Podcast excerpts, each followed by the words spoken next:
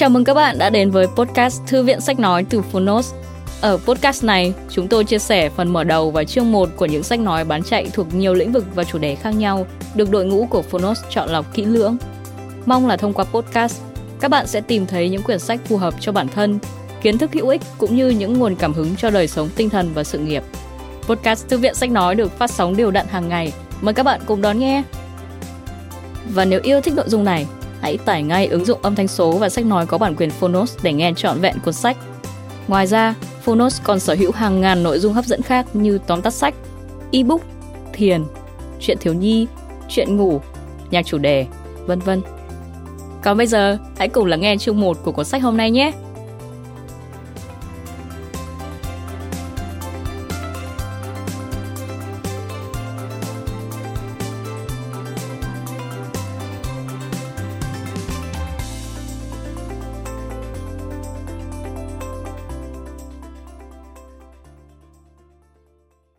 Bạn đang nghe từ Phonos.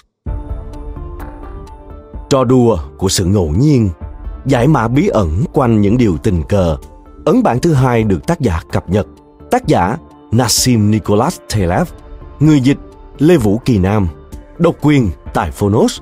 Phiên bản sách nói được chuyển thể từ sách in theo hợp tác bản quyền giữa Phonos với công ty cổ phần sách Alpha.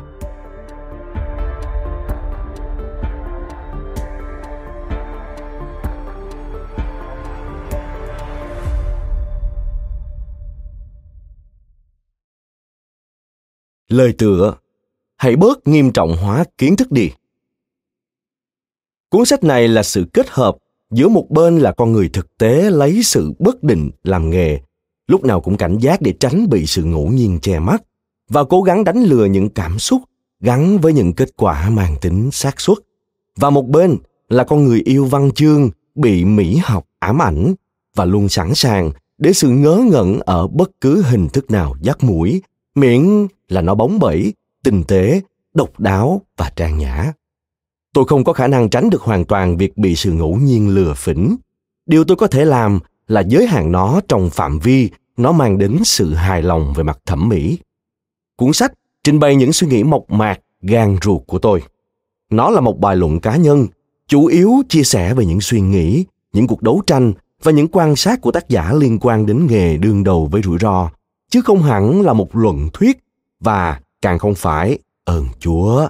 Một công trình khoa học, cuốn sách được viết để mua vui và hy vọng được đón nhận chủ yếu vì và với tinh thần giải trí. Trong thập niên qua, đã có rất nhiều tài liệu công trình viết về các thiên kiến của chúng ta, do di truyền hay thu nhận được khi đối mặt với sự ngẫu nhiên. Nguyên tắc của tôi khi viết ấn bản đầu tiên của cuốn sách này là tránh bàn đến một bất kỳ điều gì mà tôi chưa từng tận mắt chứng kiến hoặc không tự phát triển đề tài đó một cách độc lập. Và hai, bất kỳ điều gì mà tôi chưa đúc kết lại được ở mức độ sao cho có thể viết về nó một cách dễ dàng. Tất cả những gì nghe giống công việc đều bị loại khỏi sách. Tôi đã phải cắt bỏ những đoạn có vẻ là kết quả của một chuyến đến thư viện. Bao gồm cả những chỗ nhắc đến các nhân vật tên tuổi trong giới khoa học tôi cố gắng không sử dụng những câu trích dẫn không tự nhiên xuất hiện trong trí nhớ và không phải của những tác giả mà tôi thường xuyên tham khảo trong nhiều năm qua. Tôi chán ngấy việc sử dụng bừa bãi những tri thức vay mượn. Tôi sẽ bàn nhiều đến vấn đề này sau. O tata o loquere meliora silencio. Nếu không nói được điều gì đó tốt hơn sự im lặng thì tốt nhất là hãy im lặng. Các nguyên tắc này vẫn được giữ nguyên nhưng đôi khi cuộc sống đòi hỏi sự thỏa hiệp dưới áp lực của bạn bè và độc giả trong lần ấn bản này tôi đã thêm phần ghi chú cuối sách về các công trình và tài liệu liên quan. Tôi cũng bổ sung nội dung mới trong hầu hết các chương, đặc biệt là chương 11. Vì vậy mà tính tổng lại, độ dày cuốn sách tăng hơn một phần ba. Đầu tư thêm cho vị thế thắng.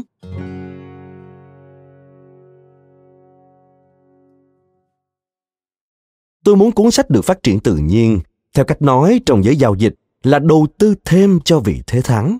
Và để nó phản ánh sự vận động của cá nhân tôi thay vì giữ lấy những ý tưởng mới để soạn thành một cuốn sách mới hoàn toàn. Có một điều lạ lùng, sau khi xuất bản cuốn sách, tôi lại nghĩ ngợi về một số phần trong đó nhiều hơn so với trước. Đặc biệt là hai vấn đề này. À, các cơ chế theo đó, não chúng ta nhìn nhận thế giới theo hướng ít ngẫu nhiên hơn nhiều, rất nhiều so với thực tế. Và B, những chiếc đuôi mập, phần nhánh bất kham của sự bất định gây nên những độ lệch lớn. Các sự kiện hiếm gặp ngày càng đóng vai trò quan trọng trong việc lý giải về thế giới mà chúng ta đang sống. Ấy thế, nhưng chúng ta vẫn thấy chúng phi lý và ngược đời hệt như tổ tiên mình ngày xưa. Ấn bản thứ hai của cuốn sách này phản ánh sự vận động của tác giả từ chỗ một người đi tìm hiểu về sự bất định. Chúng ta chỉ biết được rất ít về sự ngẫu nhiên. Thành một nhà nghiên cứu về cách con người bị sự bất định che mắt. Một hiện tượng lạ khác, sự biến đổi của tác giả dưới tác động từ chính cuốn sách của mình. Sau khi phát hành ấn bản đầu tiên, tôi bắt đầu trải nghiệm nhiều hơn với nó và gặp may mắn trong những tình huống ít ngờ tới nhất. Như thể có hai hành tinh vậy. Một hành tinh nơi chúng ta thực sự đang sống và một hành tinh mang tính bất định hơn nhiều, nơi chúng ta đinh ninh rằng mình đang sống. Nói đơn giản như thế này, các sự kiện trong quá khứ luôn luôn có vẻ ít tính ngẫu nhiên hơn so với bản chất thật của chúng. Hiện tượng này gọi là thiên kiến nhận thức muộn. Nói thêm, thiên kiến nhận thức muộn, hindsight bias, thuật ngữ chỉ một hiện tượng phổ biến, trong đó mọi người thường cho rằng những sự kiện đã xảy ra là có thể dự đoán được từ trước khi chúng xảy ra. Do đó, họ nghĩ rằng lẽ ra mình phải biết điều đó sớm hơn. Quay lại nội dung chính. Khi nghe một người kể chuyện quá khứ, tôi thường nhận ra rằng hầu hết những gì anh ta nói chỉ là sự giải thích của một cái đầu bị lừa dối theo hướng hợp lý hóa sự việc đã xảy ra đôi khi tôi cảm thấy không thể chịu nổi tôi nhìn những người hoạt động trong các ngành khoa học xã hội đặc biệt là các ngành kinh tế truyền thống và trong thế giới đầu tư như thể họ là những đối tượng bị loạn trí việc sống trong thế giới thực có thể không mấy dễ chịu nhất là khi người ta nhận ra rằng các phát ngôn tiết lộ nhiều điều về người phát ngôn hơn là về thông điệp mà chúng truyền tải.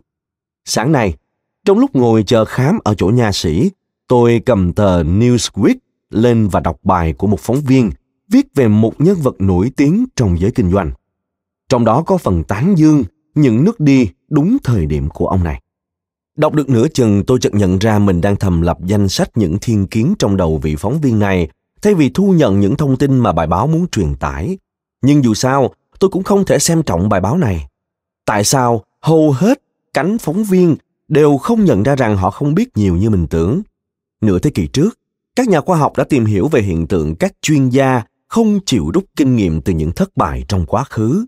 Bạn có thể dự đoán sai tất tần tật mọi chuyện trong suốt cuộc đời mình, nhưng vẫn ung dung tin rằng lần tới mình sẽ đoán đúng.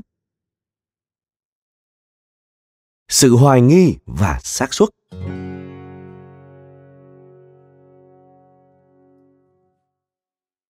tôi tin rằng tài sản quan trọng nhất mà mình cần phải bảo vệ và vun vén là sự hoài nghi tri thức vốn đã ăn sâu bén rễ trong tôi phương châm của tôi là trêu trọc những người đề cao quá mức bản thân và chất lượng kiến thức của mình vùng vén cho nỗi hoài nghi thay vì sự tự tin tri thức có vẻ là một mục tiêu kỳ quặc và không dễ thực hiện chút nào.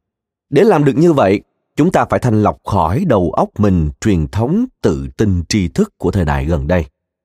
Một độc giả về sau trở thành bạn qua thư đã gợi ý tôi tìm hiểu về Montaigne, nhà tiểu luận kim nhà nội quan người Pháp ở thế kỷ 16. Tôi đặc biệt quan tâm đến ý nghĩa của sự khác biệt giữa Montaigne và Descartes và đến việc chúng ta đã lầm lạc ra sao khi đi theo hành trình tìm kiếm sự chắc chắn của Descartes.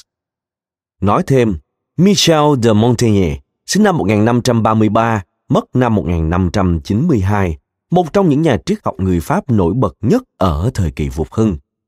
René Descartes, sinh năm 1596, mất năm 1650, nhà triết học, khoa học và toán học nổi tiếng người Pháp.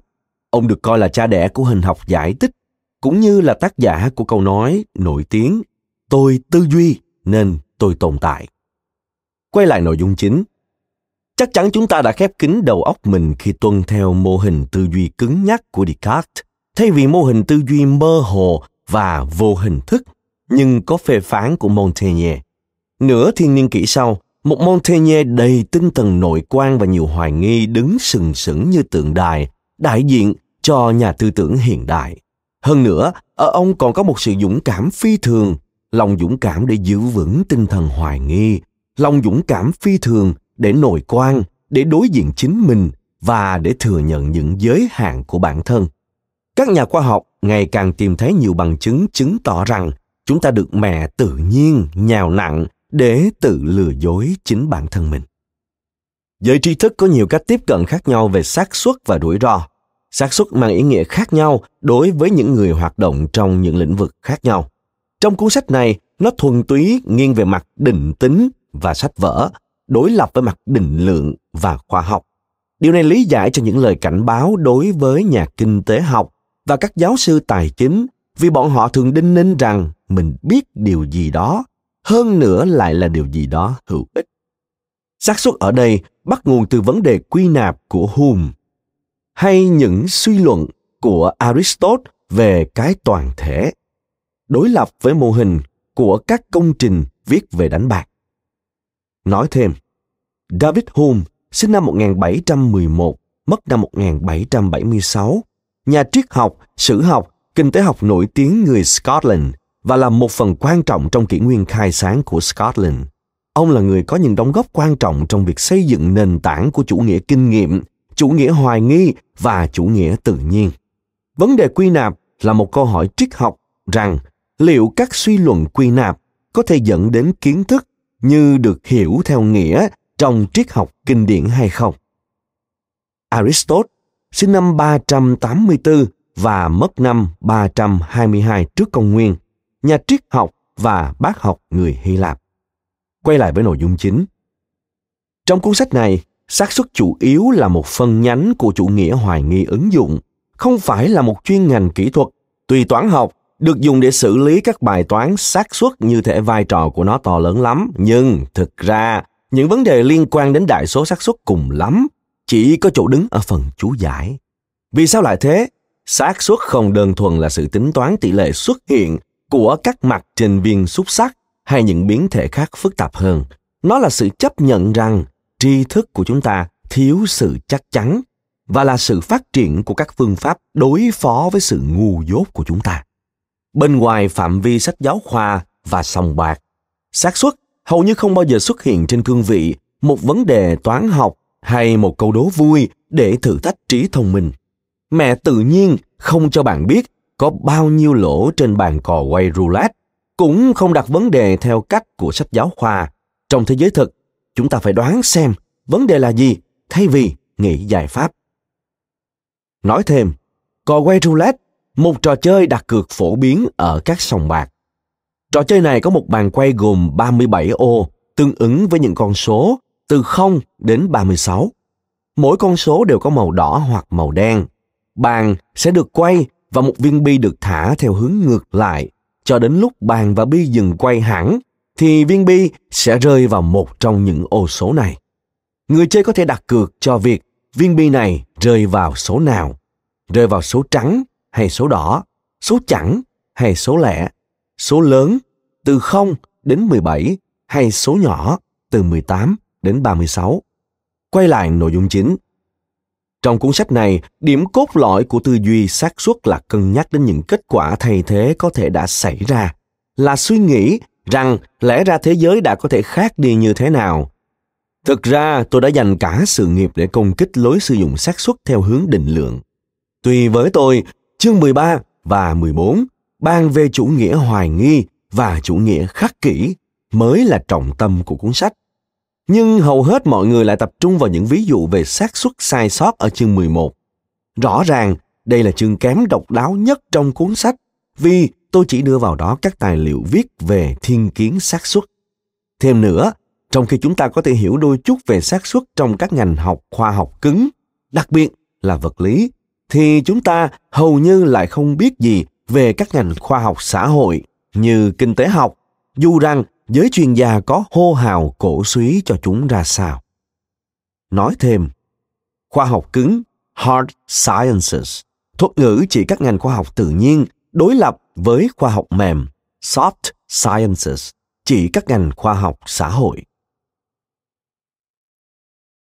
minh oan cho một số độc giả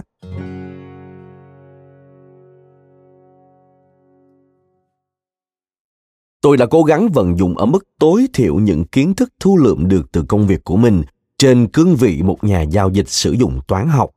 Việc tôi tham gia hoạt động trên các thị trường chỉ đóng vai trò nguồn cảm hứng. Khác với suy nghĩ của nhiều người, chuyện này không giúp cho cuốn sách trở thành cẩm nang hướng dẫn cách xử lý sự ngẫu nhiên trên thị trường, cũng như không nên coi sử thi iliad là sách dạy binh pháp vậy. Nói thêm, iliad, sử thi của homer kể về cuộc chiến tranh thành troy với chủ đề trung tâm là miêu tả người anh hùng achilles trong cuộc chiến này quay lại nội dung chính chỉ có 3 trong tổng cộng 14 chương là có bối cảnh về tài chính. Thị trường chỉ là một trường hợp đặc biệt về những cái bẫy của sự ngẫu nhiên, nhưng là trường hợp thú vị nhất vì ở đây sự may mắn đóng vai trò rất lớn. Cuốn sách này sẽ ngắn đi đáng kể nếu tôi làm nghề nhồi xác thú hay nghề dịch nhãn mát của các loại sô-cô-la. Hơn nữa, may mắn trong thế giới tài chính là loại may mắn mà không ai hiểu được.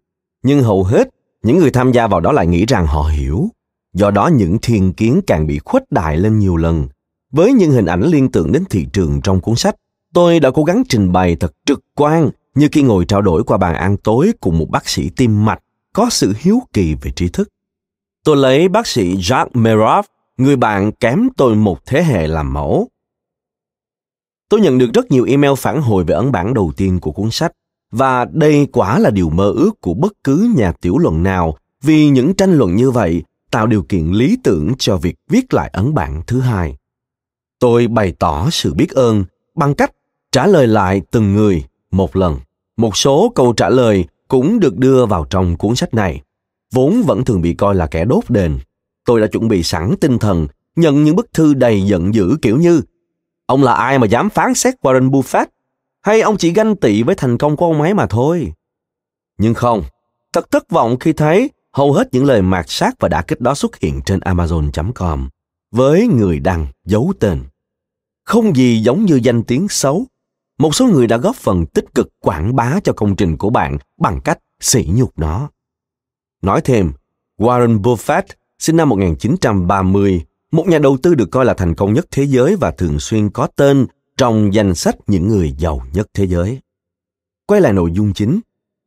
Tuy buồn vì không nhận được những bức thư công kích, song tôi lại tìm được sự an ủi trong thư của những người cảm thấy rằng họ được cuốn sách minh oan. Hài lòng nhất ở đây là những người không mấy thành công trong cuộc sống, dẫu không phải do lỗi của họ. Họ dùng cuốn sách để giải thích cho vợ chồng. Mình hiểu rằng chẳng qua họ chỉ kém may mắn hơn, chứ không phải năng lực hạn chế so với ông anh bà chị nào đó bên gia đình nhà ngoại nội. Bức thư cảm động nhất là của một người đàn ông ở Virginia. Chỉ trong vòng vài tháng, anh này bị mất việc, mất vợ, mất tài sản và bị Ủy ban chứng khoán và sàn giao dịch Mỹ điều tra.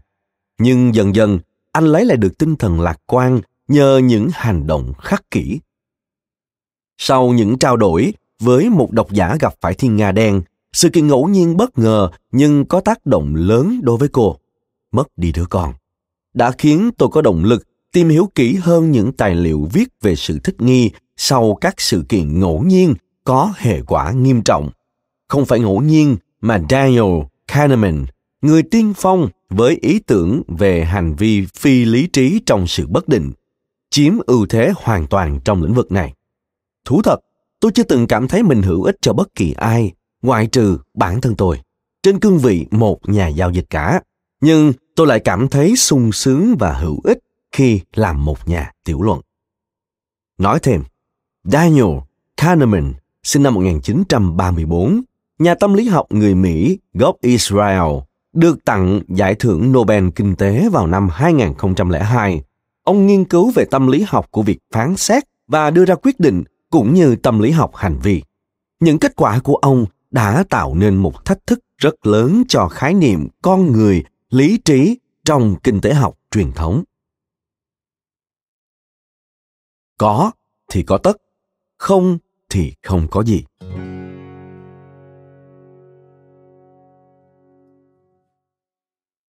Có một số nhầm lẫn về thông điệp của cuốn sách này.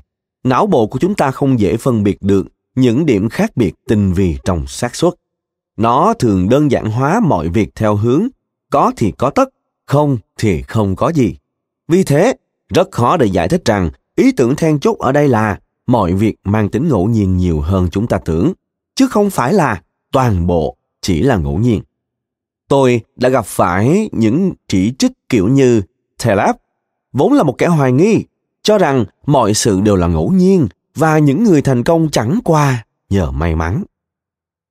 Triệu chứng bị sự ngẫu nhiên che mắt này thậm chí còn ảnh hưởng đến cả Hiệp hội tranh luận Cambridge, danh giá khi luận điểm của tôi rằng hầu hết những người thành công ở London đều là những gã ngốc may mắn, trở thành tất cả những người thành công ở London đều là những gã ngốc may mắn. Nhưng rõ ràng là tôi đã thua Desmond Fitzgerald, đáng kính trong cuộc tranh luận thuộc hàng thú vị nhất mà tôi từng gặp trong đời. Có lúc tôi còn muốn đổi phe nữa kìa. Nhầm lẫn tương tự giữa sự bất kính và tính kiêu ngạo trong thông điệp của tôi cũng khiến mọi người lẫn lộn giữa chủ nghĩa hoài nghi và chủ nghĩa hư vô.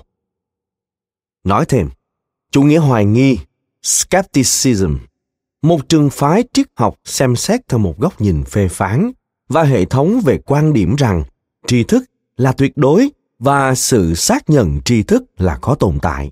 Nghĩa là luôn hoài nghi về việc liệu tri thức có thể đúng đắn hay không, hay liệu chúng ta có thể sở hữu tri thức thực sự hay không. Chủ nghĩa hư vô, nihilism. Một trường phái triết học cho thấy sự phủ định một số khía cạnh quan trọng của cuộc sống. Quan niệm nổi tiếng nhất của chủ nghĩa hư vô là cho rằng cuộc sống này không hề có mục tiêu, ý nghĩa hay giá trị nội tại. Quay lại nội dung chính. Tôi xin làm rõ ở đây, dĩ nhiên, cơ hội luôn ưu ái những người có chuẩn bị. Làm việc chăm chỉ đến đúng giờ, mặc áo sơ mi, tốt nhất là sơ mi trắng, sạch sẽ, xịt khử mùi, và một số nguyên tắc truyền thống tương tự sẽ góp phần tạo nên thành công. Chúng chắc chắn là điều kiện cần, nhưng chưa đủ, vì chúng không tạo nên thành công điều này cũng đúng đối với các giá trị truyền thống như sự kiên trì, tính bền bỉ và sự kiên nhẫn. Cần thiết, cực kỳ cần thiết. Để trúng số, người ta phải ra khỏi nhà, đi mua vé số.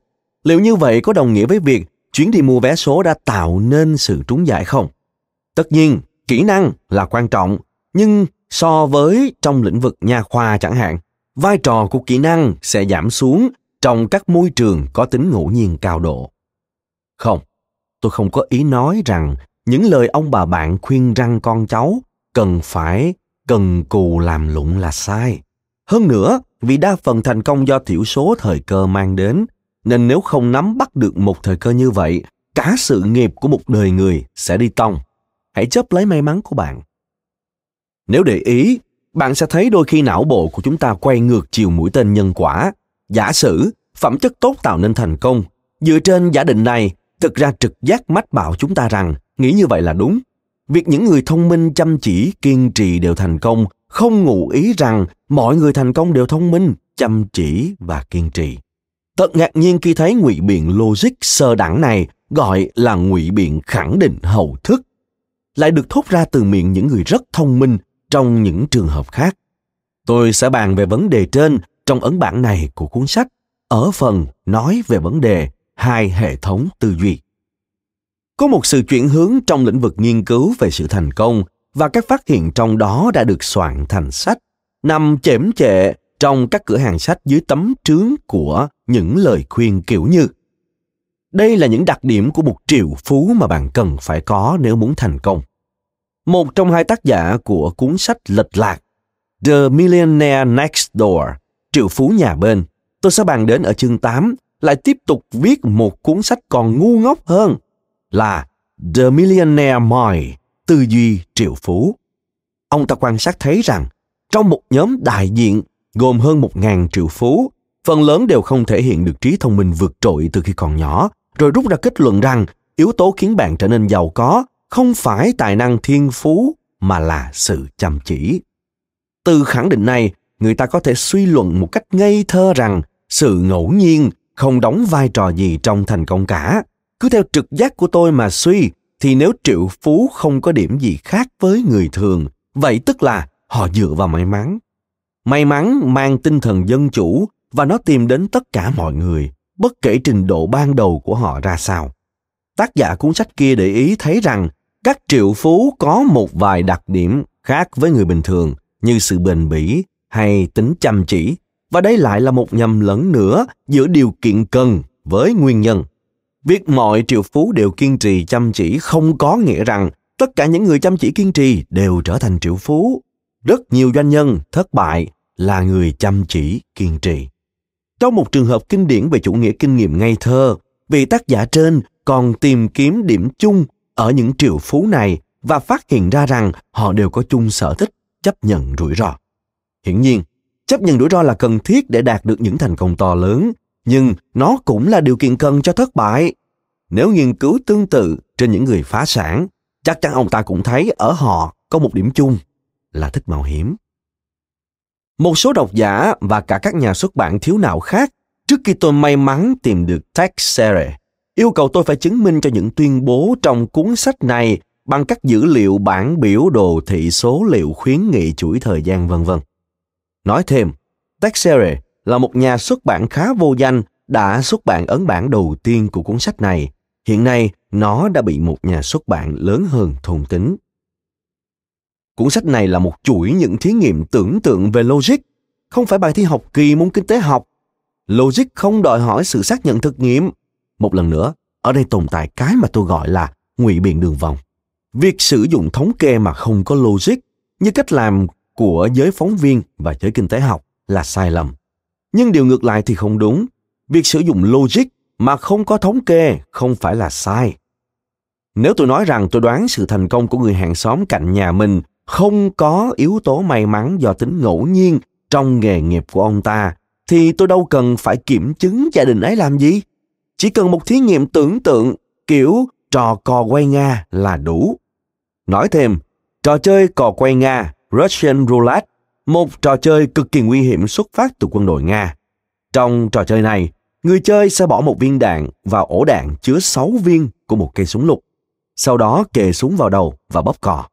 Nếu súng không nổ, thì người chơi sẽ thắng một khoản tiền lớn. Còn nếu súng nổ, thì người chơi chắc chắn mất mạng. Quay lại nội dung chính. Việc tôi cần làm ở đây là chỉ ra rằng có tồn tại một cách giải thích khác ngoài giả định ông ta là một thiên tài. Cách làm của tôi là tập hợp một nhóm người bị thiểu năng trí tuệ, rồi chứng minh rằng một thiểu số trong đó có thể phát triển thành những doanh nhân thành đạt. Nhưng chỉ những người thành đạt mới được chú ý. Tôi không có ý nói rằng Warren Buffett không có tài cán gì. Ý của tôi ở đây là một nhóm lớn các nhà đầu tư ngẫu nhiên sẽ gần như luôn luôn tạo ra được một người đạt được những thành tích ngang ngửa ông ấy chỉ nhờ may mắn. Bỏ lỡ một cuộc lừa đảo.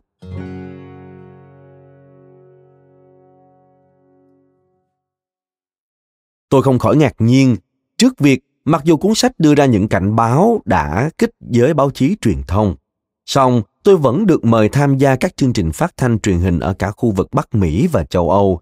Trong đó phải kể đến màn đối thoại hài hước, ông nói gà, bà nói vịt giữa tôi và người dẫn chương trình của một đài phát thanh ở Las Vegas. Không ai can ngăn nên tôi hăng hái nhận lời. Thật trái khoái, người ta phải sử dụng truyền thông để truyền tải thông điệp rằng giới truyền thông là độc hại. Khi những lời giới thiệu tẻ nhạc của các nhà đài vang lên, tôi cảm giác như đây là một sự lừa đảo vậy. Nhưng dẫu sao, tôi cũng thấy thú vị với trò này. Có thể sợ dĩ tôi được mời là vì giới truyền thông chính thống không hề đọc cuốn sách của tôi hoặc không hiểu những lời lăng nhục trong đó. Họ không có thời gian để đọc sách. Trong khi những độc giả vô vị lợi lại đọc nó rất kỹ và cảm thấy họ được cuốn sách minh oan. Tôi có mấy chuyện hay muốn kể lại ở đây. Một chương trình truyền hình nổi tiếng nghe phong thanh rằng gã thầy lab đó nói giới phân tích thị trường chứng khoán chẳng qua chỉ là đám thầy bói nói bậy, nên rất muốn mời tôi trình bày quan điểm trong chương trình của họ. Tuy nhiên, họ ra điều kiện là tôi phải đưa ra ba khuyến nghị về chứng khoán để chứng minh cho chuyên môn của mình. Tôi không tham gia, nên lỡ mất cơ hội thực hiện một cuộc lừa đảo vĩ đại bằng cách nêu ra ngẫu nhiên ba loại cổ phiếu rồi chọn lấy lời giải thích phù hợp để ghép vào. Trong một chương trình truyền hình khác, khi bàn về tính ngẫu nhiên của thị trường chứng khoán và logic ngược trong kiến giải của mọi người sau khi một sự kiện diễn ra tôi nói mọi người nghĩ là có một câu chuyện ở đó nhưng thực ra không có câu chuyện nào cả người dẫn chương trình đột nhiên cắt ngang sáng nay có tin về tập đoàn cisco ông có thể bình luận về chuyện đó không cái hay nhất ở đây là khi được mời tham gia vào cuộc thảo luận kéo dài một giờ trong một chương trình tài chính trên sóng phát thanh. Họ chưa đọc chương 11. Vài phút trước khi bắt đầu, tôi mới được họ thông báo hãy tránh bàn đến nội dung trong cuốn sách. Vì họ mời tôi tới để nói về chuyện giao dịch, chứ không phải về sự ngẫu nhiên. Dĩ nhiên, đây là một cơ hội lừa đảo nữa, nhưng do không có sự chuẩn bị trước, nên tôi đi về trước khi chương trình bắt đầu. Đa phần, giới phóng viên đều không nhìn nhận mọi việc theo tinh thần nghiêm túc. Suy cho cùng ngành truyền thông báo chí chỉ là giải trí đơn thuần, không phải là công cuộc tìm kiếm sự thật, đặc biệt là với giới phát thanh và truyền hình. Bí quyết ở đây là hãy tránh xa những người có vẻ không biết rằng họ chỉ đơn thuần là kẻ mua vui, như nhân vật George Will mà chúng ta sẽ gặp ở chương 2, mà lại thật thà tin rằng mình là nhà tư tưởng. Một vấn đề nữa nằm ở cách diễn giải thông điệp cuốn sách của giới truyền thông. Gã thầy lab đó nghĩ rằng thị trường vận hành ngẫu nhiên, như vậy tức là chúng sẽ đi xuống. Điều này khiến tôi trở thành sứ giả bất đắc dĩ của những thông điệp tiêu cực. Thiên Nga đen, những sự kiện bất thường hiếm gặp và bất ngờ có thể là cả tốt và xấu. Tuy nhiên, ngành báo chí truyền thông thực ra không đến nỗi đồng nhất như vẻ ngoài của nó. Nó cũng thu hút được một bộ phận đáng kể những người biết suy nghĩ, tự dứt mình ra khỏi cái hệ thống sặc mùi thương mại, chỉ nhằm nhè giật tích này và thực lòng quan tâm đến thông điệp thay vì ồn ào tìm cách kiếm sự chú ý của công chúng. Một quan sát đơn giản rút ra được từ những cuộc trao đổi của tôi với Kojo Anandi, NPR, Robin Lustig, BBC, Robert Scully, BBS và Brian Lehrer, WNYC là các phóng viên phi lợi nhuận thuộc về một chủng loại tri thức khác. Một cách tình cờ, chất lượng của những cuộc thảo luận này lại có mối tương quan tỷ lệ nghịch với mức độ xa hoa của trường quay. WNYC, tôi cho rằng Brian Lehrer ở đây là người nỗ lực nhiều nhất trong việc tham gia tranh luận, hoạt động trong một văn phòng thuộc loại tồi tàn nhất mà tôi thường thấy ở Kazakhstan. Một nhận xét cuối cùng về phong cách. Tôi quyết định giữ nguyên phong cách riêng biệt, chẳng giống ai như trong ấn bản đầu tiên. homosom cả tốt và xấu. Tôi có thể mắc sai lầm và tôi không thấy có lý do gì để phải giấu giếm những khiếm khuyết nhỏ nhặt của mình nếu như chúng đã là một phần trong tính cách của tôi. Cũng giống như việc tôi không cần phải đội tóc giả khi chụp ảnh hay mượn tạm cái mũ của ai mỗi khi trường mặc ra. Hầu như tất cả các biên tập viên khi đọc bản thảo của tôi đều đề nghị sửa từ cách viết câu để làm cho văn phong của tôi tốt hơn. Cho đến bố cục sách về cách cấu trúc các chương. Tôi bỏ ngoài tai gần hết và thấy rằng không có độc giả nào nghĩ rằng những thay đổi như họ đề nghị là cần thiết. Thực ra, tôi thấy việc đưa yếu tố cá tính riêng của tác giả vào sách, kể cả những điểm chưa hoàn hảo, lại góp phần thổi hồn cho câu chữ, giúp chúng trở nên sống động hơn.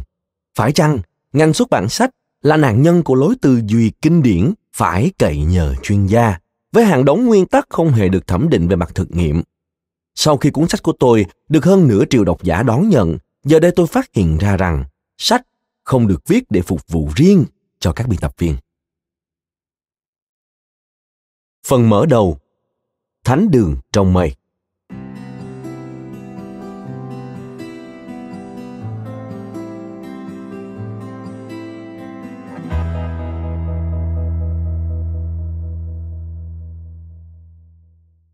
Cuốn sách này nói về sự may mắn được ngụy trang và nhìn nhận là phi may mắn, tức là các kỹ năng. Và tổng quan hơn, sự ngẫu nhiên được ngụy trang và nhìn nhận là phi ngẫu nhiên, tức là tiền định.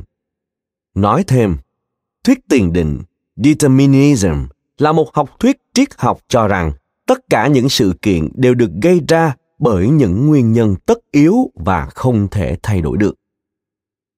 Nó được thể hiện trong hình ảnh của những kẻ ngốc gặp may. Theo định nghĩa là người hưởng lợi ích từ sự phân bố thiếu hài hòa của may mắn, nhưng lại cho rằng thành công của mình xuất phát từ những nguyên nhân khác, thường là những nguyên nhân rất chính xác. Sự nhầm lẫn này xuất hiện ở cả những lĩnh vực không ngờ tới, kể cả khoa học, tuy không rõ ràng và nổi bật như trong thế giới kinh doanh. Nó là đại dịch trong chính trị. Có thể dễ dàng bắt gặp nó trong hình ảnh của ngài tổng thống một đất nước hùng hồn diễn thuyết về số lượng công ăn việc làm mà ông ta tạo ra, về sự phục hồi nền kinh tế nhờ công của ông ta và về sự làm phát do người tiền nhiệm gây ra. Chúng ta vẫn rất gần với tổ tiên từ thời còn rong ruổi trên các đồng cỏ sa van. Quá trình hình thành niềm tin ở chúng ta đầy rẫy những điều mê tín dị đoan. Ngày nay vẫn vậy, tôi phải nhấn mạnh rằng đặc biệt là ngày nay. Nếu như trước đây, vào một ngày nọ, người tiên sử đưa tay gãi mũi và chợt thấy trời đổ mưa, rồi họ phát triển một học thuyết tỉ mỉ về việc gãi mũi sẽ tạo mưa như thế nào.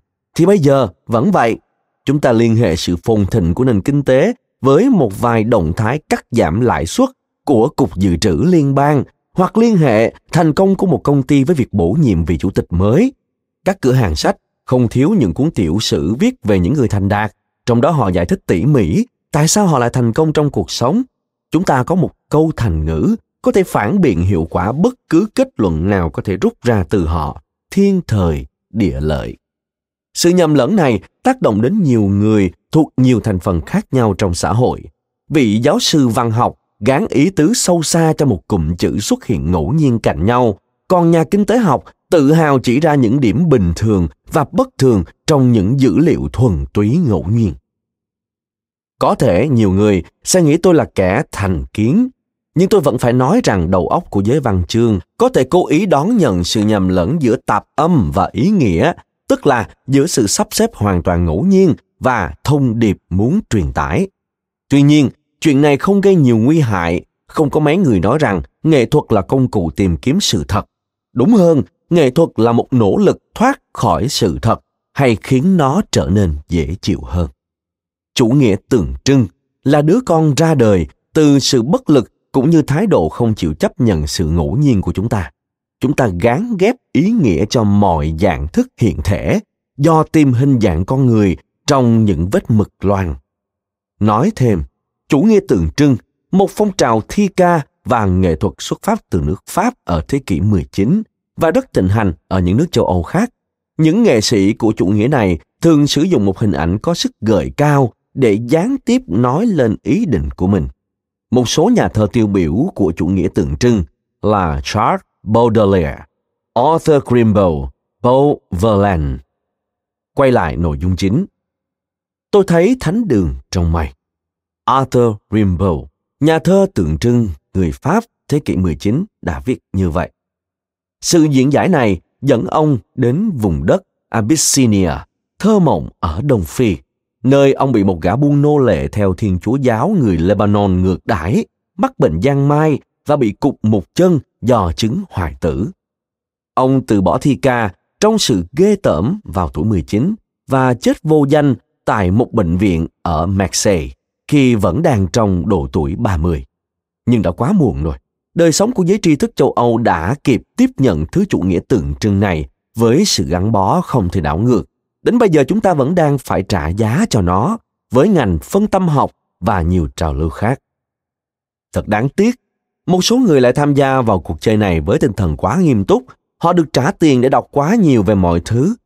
Trong suốt cuộc đời mình, tôi luôn sống trong sự dằn vặt vì bị dằn xé giữa tình yêu dành cho văn học và thơ ca với nội dị ứng kinh khủng đối với hầu hết các giáo viên và nhà phê bình văn học.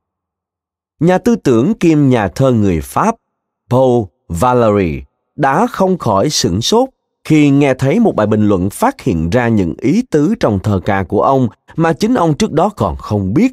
Dĩ nhiên người ta đã chỉ ra cho ông thấy rằng đó là những ý tứ do tiềm thức của ông tạo ra. Nói thêm, Beau Valery, sinh năm 1871, mất năm 1945, nhà thơ, nhà triết học và nhà viết luận người Pháp.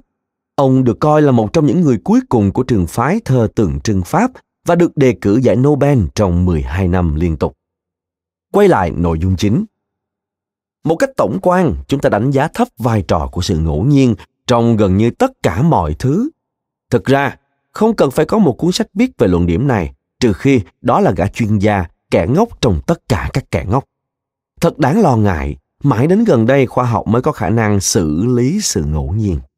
Tốc độ phát triển của các thông tin giá trị chỉ thấp hơn so với độ trương phình của tạp âm.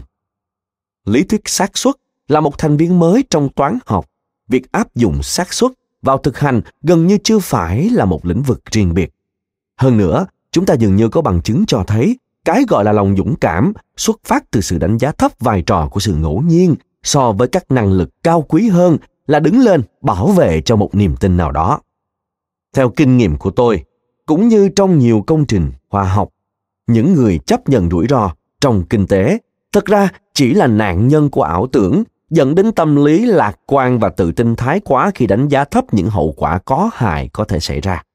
Hành động chấp nhận rủi ro của họ thường bị sự ngẫu nhiên che mắt. Chúng ta hãy cùng nhìn các cục trái và phải ở bảng B1 được đính kèm trên ứng dụng. Tóm tắt phù hợp nhất cho luận điểm chính của cuốn sách này là nó đề cập đến những tình huống, phần nhiều trong đó là các tình huống bi hài kết hợp. Khi cột bên trái bị nhầm lẫn với cột bên phải, các tiểu mục ở dưới là các đề tài thảo luận chính tạo nên nền tảng cho cuốn sách. Có thể độc giả thắc mắc, chẳng lẽ trường hợp ngược lại, tức là những tình huống trong đó sự phi ngẫu nhiên bị nhầm thành ngẫu nhiên không đáng được quan tâm hay sao? Chẳng lẽ chúng ta không cần lo lắng đến những tình huống trong đó các xu hướng và thông điệp bị bỏ qua? Tôi có hai câu trả lời. Thứ nhất, tôi không quá lo lắng về sự tồn tại của những xu hướng không được phát hiện. Chúng ta đều đọc thấy những thông điệp dài dòng và phức tạp trong gần như mọi hình thức biểu hiện của tự nhiên có sự bất đối xứng. Ví dụ, lòng bàn tay, cặn ở đấy của cốc cà phê Thổ Nhĩ Kỳ. Được trang bị các siêu máy tính tài gia và các bộ xử lý dây chuyền cùng với sự trợ giúp của các giả thuyết về sự phức tạp và hỗn độn, giới khoa học, bán khoa học và ngụy khoa học hoàn toàn có thể tìm ra các dấu hiệu. Thứ hai, chúng ta cần phải tính đến cái giá của sai lầm.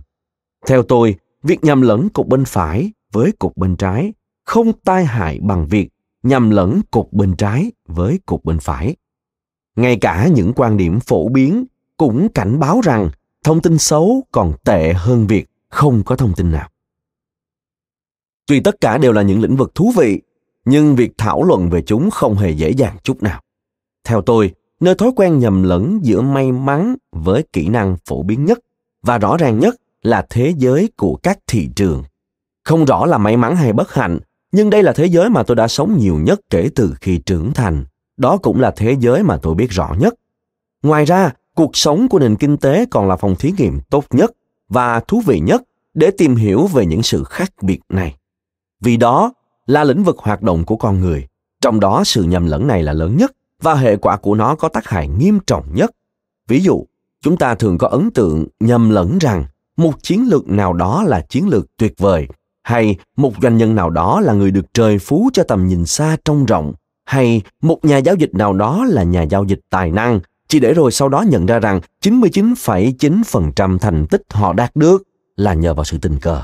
Và chỉ tình cờ mà thôi. Hãy hỏi một nhà đầu tư, vì sao ông ta thành công? Và ông ta sẽ đưa ra những diễn giải sâu sắc, thuyết phục cho các thành tích của mình. Thông thường, những ảo tưởng này là có chủ ý và xứng đáng với tên gọi thói lừa đảo. Nếu như có một lý do cho sự nhầm lẫn giữa cục bên trái và cục bên phải của bảng này, thì lý do đó là chúng ta không có khả năng tư duy phản biện. Có thể chúng ta thích khoác chiếc áo sự thật cho những phỏng đoán. Đó là bản chất của chúng ta. Đầu óc chúng ta không được trang bị đầy đủ công cụ để có thể xử lý vấn đề xác suất. Khuyết điểm này tồn tại ở cả giới chuyên gia đôi khi chỉ tồn tại ở giới chuyên gia. Nhân vật hoạt họa thế kỷ 19, nhà tư bản bụng bia, quý ông Ruth Home, luôn mang theo mình một thanh gươm lớn nhằm mục đích kép. Trước tiên là bảo vệ nền Cộng hòa trước kẻ thù. Tiếp đến là tấn công nền Cộng hòa nếu nó đi chệch hướng. Tương tự, cuốn sách này có hai mục đích. Bảo vệ nền khoa học như một tia sáng xuyên qua tập âm của sự ngẫu nhiên và tấn công nhà khoa học nếu anh ta đi chệch hướng. Hầu hết các thảm họa đều xuất phát từ thực tế là cá nhân của các nhà khoa học không có sự hiểu biết bẩm sinh về sai số chuẩn hoặc không có năng lực tư duy phản biện đồng thời, không biết xử lý các vấn đề liên quan đến xác suất trong khoa học xã hội và cũng không có khả năng chấp nhận thực tế này. Trên cương vị một nhà thực hành về sự bất định, tôi đã gặp quá nhiều kẻ lừa đảo mang danh nhà khoa học, đặc biệt là ở lĩnh vực kinh tế học, những kẻ ngốc bị sự ngẫu nhiên che mắt nhiều nhất trong đám này. Nói thêm, quý ông ruth home tên một nhân vật tranh biếm họa, được họa sĩ, nhà viết kịch và diễn viên henry Monnier tạo ra vào thế kỷ 19. Ông Ruth Homme được miêu tả là một nhà tiểu tư sản béo tròn, bảo thủ, ngu si và thích dạy đời. Nhân vật này được nhà văn Balzac gọi là ví dụ cổ điển của tầng lớp trung lưu Paris. Quay lại nội dung chính. Khiếm khuyết của chúng ta vượt ngoài khả năng khắc phục, ít nhất là đối với môi trường này. Nhưng đây chỉ là tin xấu cho những người ôm giấc mộng huyễn hoặc về một nhân loại lý tưởng. Trào lưu tư tưởng hiện đại đưa ra hai tầm nhìn đối nghịch, hầu như không có điểm chung về con người. Một bên là ngài giảng viên môn tiếng Anh ở trường cao đẳng trong vùng của bạn và là bác Irma, người chưa bao giờ kết hôn và rất hay thuyết giáo, là vị tác giả chuyên viết về những đầu sách dạy cách đạt được hạnh phúc trong 20 bước và cách trở thành con người tốt đẹp hơn trong một tuần. Đây gọi là nhóm tầm nhìn ảo tưởng, điển hình như Rousseau, Godwin, Condorcet, Thomas Mann và các nhà kinh tế học truyền thống thông thường. Những người cứ một mực bắt bạn phải đưa ra những lựa chọn có lý trí vì như thế được hiểu là tốt cho bạn. Họ tin vào tư duy và lý trí rằng chúng ta nên vượt qua những rào cản văn hóa trên con đường trở thành một nhân loại tốt hơn. Họ nghĩ rằng chúng ta có thể dùng ý chí để kiểm soát bản năng của mình, biến đổi bản năng ấy chỉ qua lời ra lệnh đơn thuần nhằm đạt được hạnh phúc, lý trí cùng nhiều thứ khác. Về cơ bản mà nói, nhóm này bao gồm những người nghĩ rằng phương thức chữa chứng béo phì là thông báo cho mọi người biết họ nên sống lành mạnh. Một bên là nhóm có tầm nhìn bi kịch về nhân loại, họ tin vào sự tồn tại của những giới hạn và khiếm khuyết cố hữu trong cách chúng ta suy nghĩ và hành động. Đồng thời, đòi hỏi chúng ta phải thừa nhận thực tế này, lấy đó làm cơ sở cho bất kỳ hành động nào của cá nhân hay tập thể.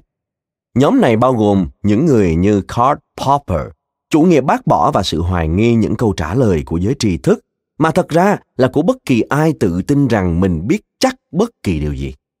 Friedrich Hayek và Milton Brightman nghi ngờ chính phủ. Adam Smith, ý định của con người. Herbert Simon, tính lý trí bị hạn chế. Amos Tversky, và Daniel Kahneman, phương pháp dựa trên kinh nghiệm để giải quyết vấn đề và thiên kiến, nhà đầu cơ George Soros, vân vân. Người ít được chú ý nhất là nhà triết học bị hiểu nhầm George Sander Peirce, người sinh sớm hơn 100 năm. Ông là người đưa ra thuật ngữ khoa học thuyết khả ngộ, đối lập với thuyết giáo hoàng bất khả ngộ. Đương nhiên, những ý tưởng trong cuốn sách này nằm gọn trong nhóm bi kịch chúng ta không hoàn hảo và không cần phải nhọc hơi sửa chữa những khiếm khuyết của mình làm gì. Chúng ta quá khiếm khuyết và khập khiển với môi trường sống của mình đến mức chúng ta chỉ có thể tìm cách đi vòng qua những khiếm khuyết này mà thôi. Tôi tin tưởng vào điều này. Sau khi đã dành gần như toàn bộ cuộc sống trưởng thành và làm việc của mình cho trận chiến giữa bộ não, không bị sự ngẫu nhiên che mắt và cảm xúc hoàn toàn bị sự ngẫu nhiên che mắt. Trong đó, thành công duy nhất mà tôi đạt được là đi vòng qua các cảm xúc của mình thay vì dùng lý trí để giải thích chúng. Có lẽ việc loại bỏ bản thân chúng ta khỏi nhân tính là bất khả thi. Chúng ta cần phải có những mẹo tinh ranh vì những lời rao giảng về đạo đức không có tác dụng gì. Với tư cách một nhà thực nghiệm, thật ra là nhà thực nghiệm hoài nghi.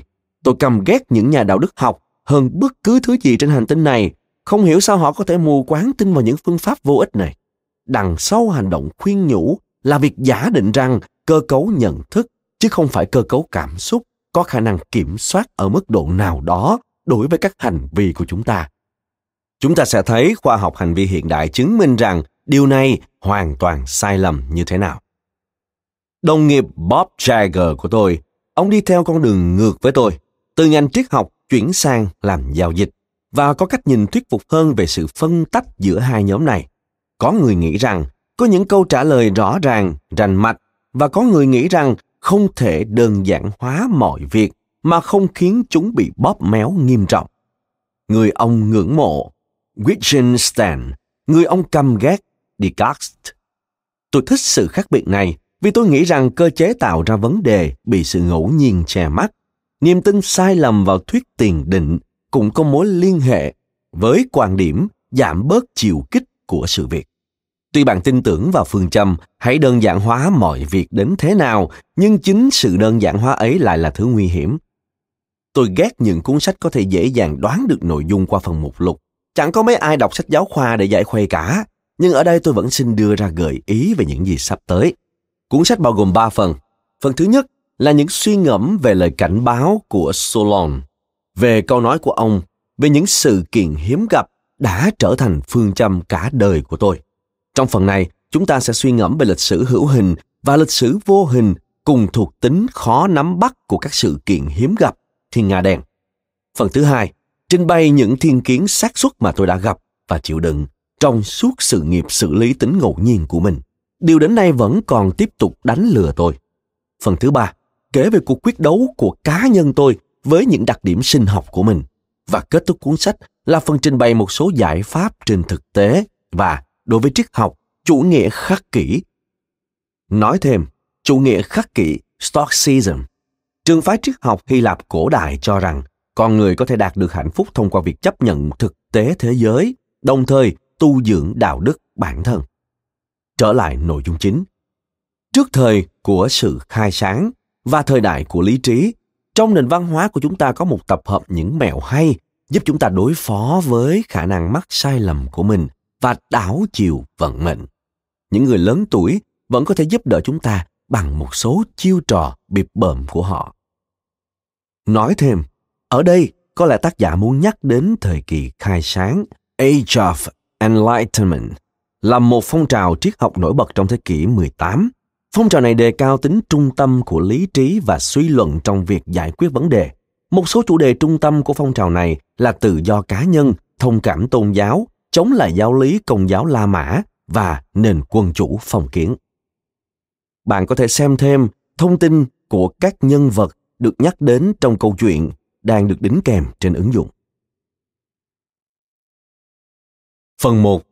Lời cảnh báo của Solon Sự nghiêng lệch, bất đối xứng, phép quy nạp.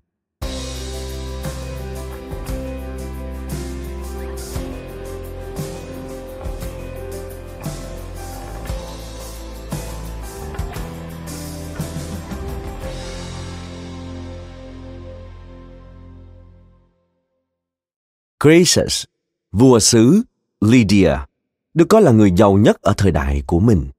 Cho đến ngày nay, một số ngôn ngữ hệ Romance vẫn lưu hành câu thành ngữ giàu như Croesus để nói về một người giàu có.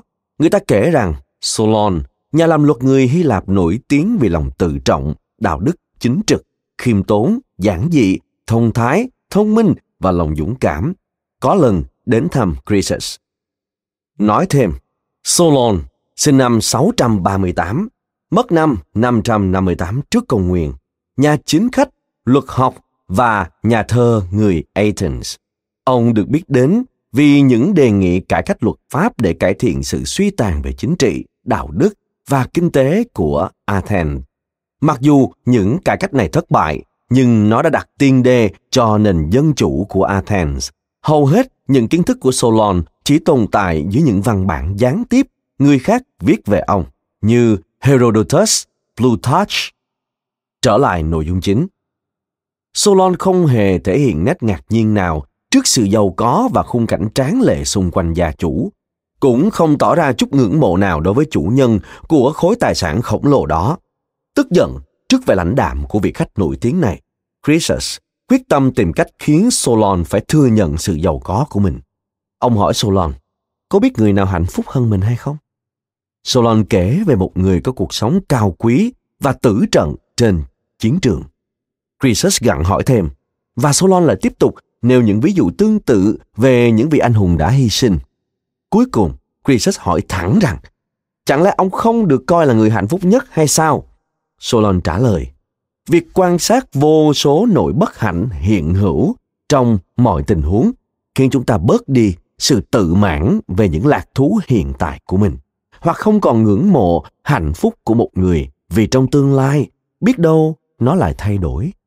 Vì tương lai bất định vẫn chưa tới, với vô vàng tương lai khả dĩ có thể xảy ra và chúng ta chỉ có thể nói một người là hạnh phúc khi đấng tối cao tiếp tục đảm bảo hạnh phúc cho người đó đến cuối đời. Huấn luyện viên bóng chày Yogi Berra có lẽ là người diễn đạt lại ý trên hay nhất theo lối nói hiện đại. Ông đã phiên dịch câu nói của Solon từ tiếng Hy Lạp Attic thuần khiết sang thứ tiếng Anh Brooklyn cũng thuần khiết không kém. Chưa hết thì chưa kết thúc. Hay, theo lối nói dân dã hơn thì 30 chưa phải là Tết. Ngoài ra, bên cạnh việc sử dụng ngôn ngữ địa phương, câu nói của Yogi Berra còn có một lợi thế là nó chắc chắn có thật. Trong khi cuộc gặp gỡ giữa Croesus và Solon chỉ là một trong những dữ liệu lịch sử xuất phát từ trí tưởng tượng của các nhà viết sử. Vì xét theo trình tự thời gian hai người này không thể xuất hiện ở cùng một thời điểm được. Phần 1 bàn đến mức độ tiếp nhận sự thay đổi theo thời gian. Chúng ta có thể bị che mắt trước những tình huống có sự tham gia chủ yếu của nữ thần Fortuna, con gái cả của thần Jupiter. Solon đủ thông thái để hiểu được điểm này. Những gì xuất hiện với sự hỗ trợ của may mắn có thể bị may mắn lấy đi và thường là bị lấy đi một cách nhanh chóng và bất ngờ. Mặt đối lập của nó vốn cũng rất đáng bàn. Thật ra, đây là vấn đề mà chúng ta cần quan tâm nhiều hơn là những gì xuất hiện với rất ít sự hỗ trợ của may mắn sẽ có khả năng kháng cự tốt hơn trước sự ngẫu nhiên. Solon cũng linh cảm được một vấn đề đã và đang ám ảnh giới khoa học trong suốt ba thế kỷ vừa qua. Đó là vấn đề về phép quy nạp. Trong cuốn sách này, tôi gọi nó là thiên nga đen hay sự kiện hiếm gặp. Solon thậm chí còn hiểu về một vấn đề khác có liên quan mà tôi gọi là vấn đề về độ nghiêng lệch. Một sự việc dẫu đạt được thành công nhiều lần đến mức nào cũng không quan trọng nếu như cái giá của thất bại vượt quá ngưỡng có thể chịu đựng. Về câu chuyện của Croesus, còn có một tình tiết nữa. Sau khi thua trong cuộc chiến với Cyrus, vị vua quyền lực của Ba Tư, Croesus, khi đứng trên giàn thiêu đã hét tên của Solon và nói Solon, ông đã đúng. Một lần nữa, đây chỉ là huyền thoại. Cyrus tò mò hỏi nguyên do và Croesus kể lại lời cảnh báo của Solon. Chuyện này khiến Cyrus ấn tượng tới mức ông quyết định tha mạng cho Croesus vì ông cũng chợt nghĩ về những khả năng có thể xảy ra đối với vận mệnh của chính mình. Vào thời đó, con người thật sâu sắc. Cảm ơn các bạn vì đã lắng nghe podcast Thư viện Sách Nói. Podcast này được sản xuất bởi Phonos, ứng dụng âm thanh số và sách nói có bản quyền dành cho người Việt. Hẹn gặp lại các bạn ở những tập tiếp theo.